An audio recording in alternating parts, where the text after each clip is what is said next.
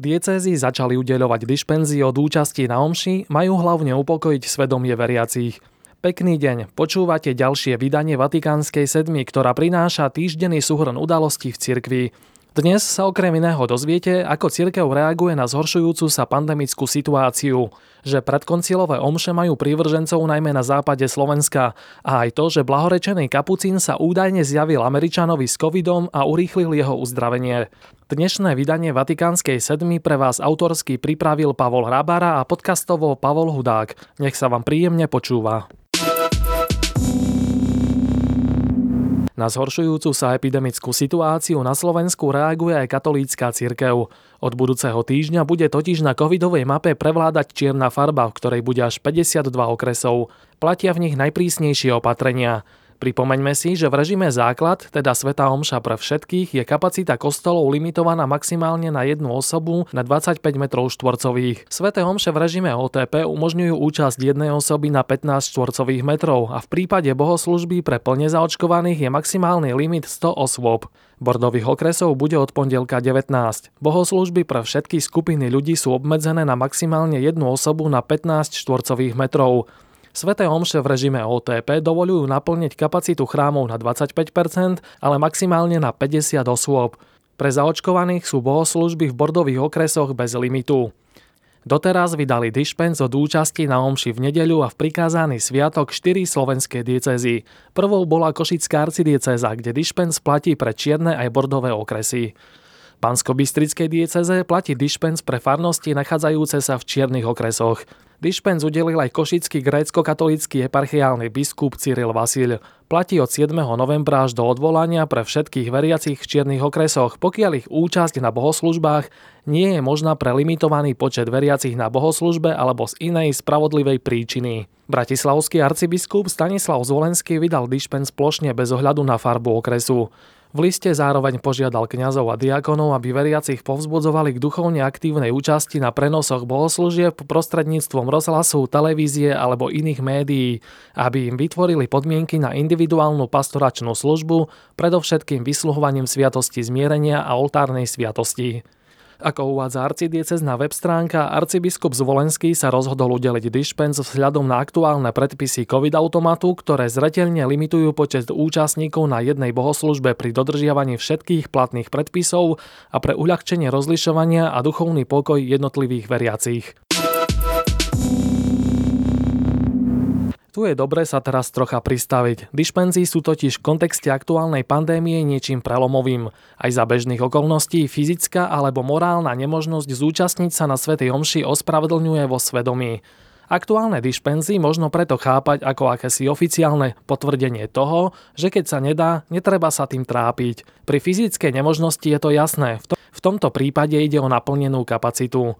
Na druhej strane dišpenzy neznamenajú, že veriaci môže zostať sedieť doma bez akejkoľvek snahy ísť na omšu. Na druhej strane dišpenzy neznamenajú, že veriaci môže zostať sedieť doma bez akejkoľvek snahy ísť na omšu. Verejné bohoslužby totiž nie sú plošne zakázané, ako to žiaľ bolo počas predchádzajúceho obdobia pandémie.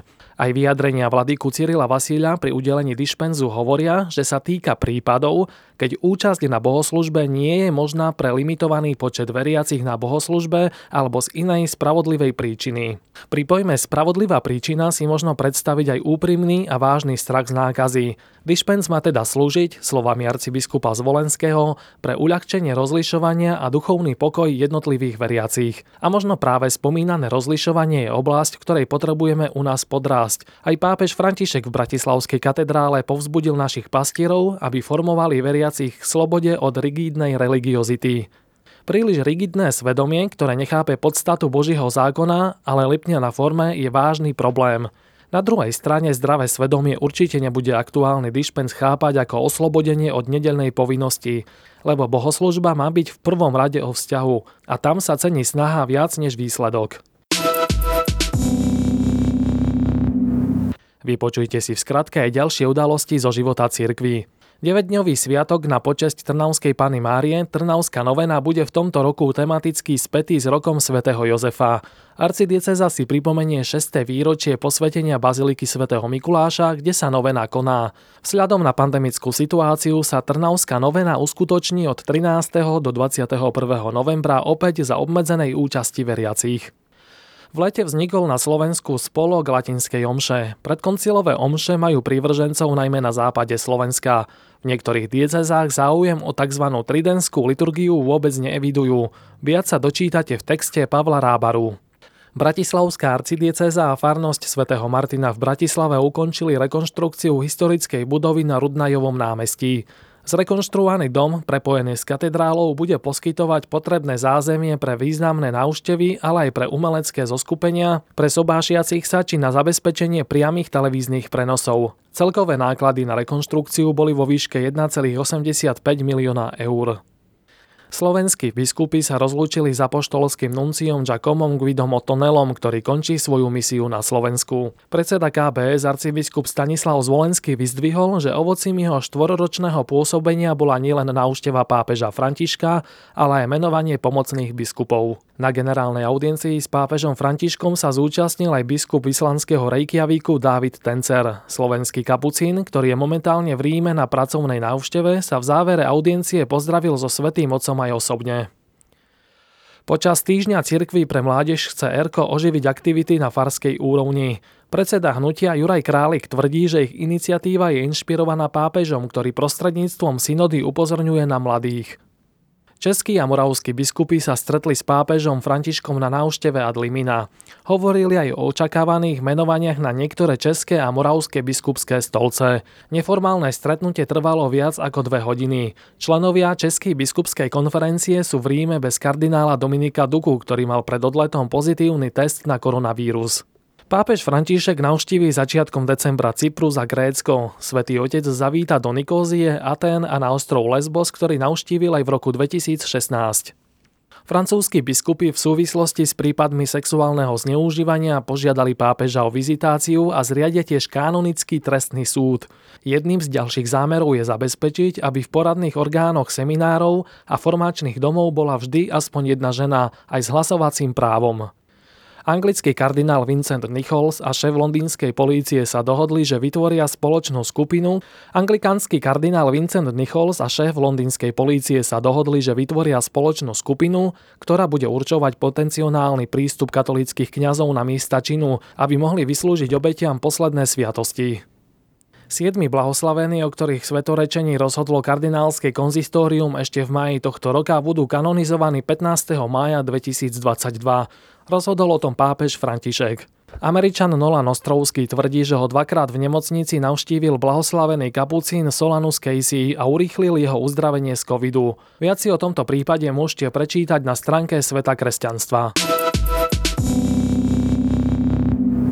No a na záver Vatikánskej sedmy nebude ani dnes chýbať knižná bodka. Amerického autora Roda Drehera netreba našim čitateľom predstavovať. Teraz vychádza v našom vydavateľstve jeho nová kniha Nežije v lži, ktorá sa v USA stala okamžite bestsellerom. Dreher v nej skúma, čo sa vlastne deje so Západom, prináša analýzu fenoménu, ktorý nazýva mekým totalitarizmom. Vidí ho ako akési dogmatické náhradné náboženstvo a konkurenta kresťanskej viere.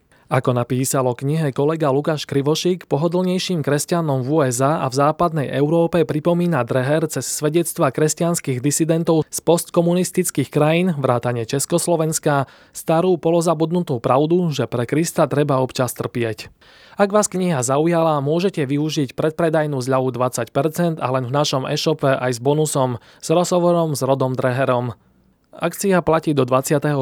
novembra. Knihu si môžete kúpiť na webovej stránke obchod.postoj.sk. Vatikánska sedma je na svojom konci. Pripravil ju pre vás redaktor Pavol Rábara. Ďakujeme vám za vašu priazeň a podporu. Príjemný víkend v mene celej redakcie vám od mikrofónu praje redaktor Pavol Hudák. Do počutia.